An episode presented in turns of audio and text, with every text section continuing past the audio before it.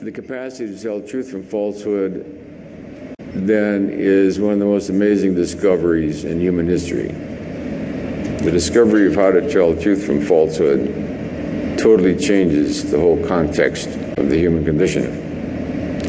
Up to now, it's been totally blind, I'm totally blind. Nowhere is this more apparent than in the spiritual dimension.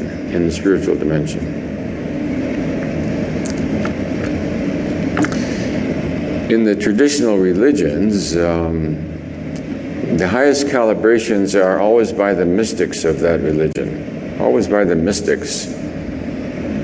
The institution, the church that emanates out and gathers around historic, the historic uh, founder, begin to drift farther and farther away from the original message.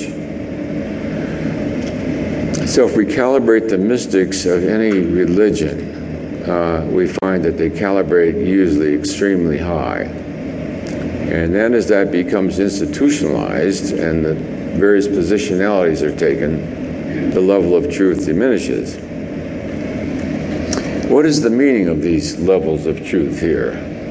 Does it mean that some people, the higher ones are better than the other ones? Somebody was upset by that and asked me that. I mean, they're better.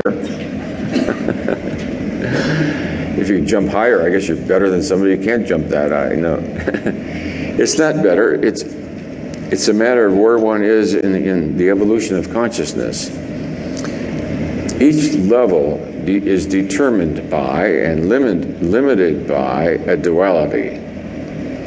The thing that mm, makes transcending the levels of consciousness possible is the letting go of positionalities letting go positionality. Now I can walk without this thing, right? I'm a free man, am I? Each one of these then represents uh, where you're stuck because of a positionality. Once you transcend that positionality, you move up to the next level. When you get to the next level, the next positionality, which sets up a duality of the so called opposites. So each one, you get through the gate by solving that duality, that positionality. You let go of that positionality. Let's, let's go let go of right and wrong. That's the big one that limits most people. Right and wrong, they parade around about right and wrong, have parades about right and wrong, and what they think is right and wrong. To be stuck in right and wrong, which is most of society, then, you can't really get very high because that's quite a severe uh, positionality.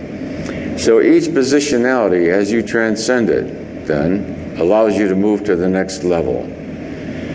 Another way of presenting the same data is to turn this thing sideways. And in the Korean edition of Power versus Force, the chart is really turned sideways like slices of cheese, see? So it's only where you are on the pathway. Each one is suitable for that position at that time. Why is that so?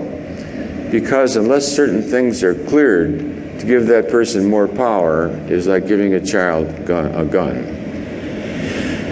Hmm. Great power only comes with great purification because otherwise it would be used in the name of some positionality.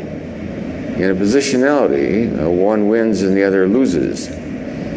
So you don't get that power until that amount of purification has taken place. We don't give a child a loaded gun and let him wander through the woods, unless he's in high school.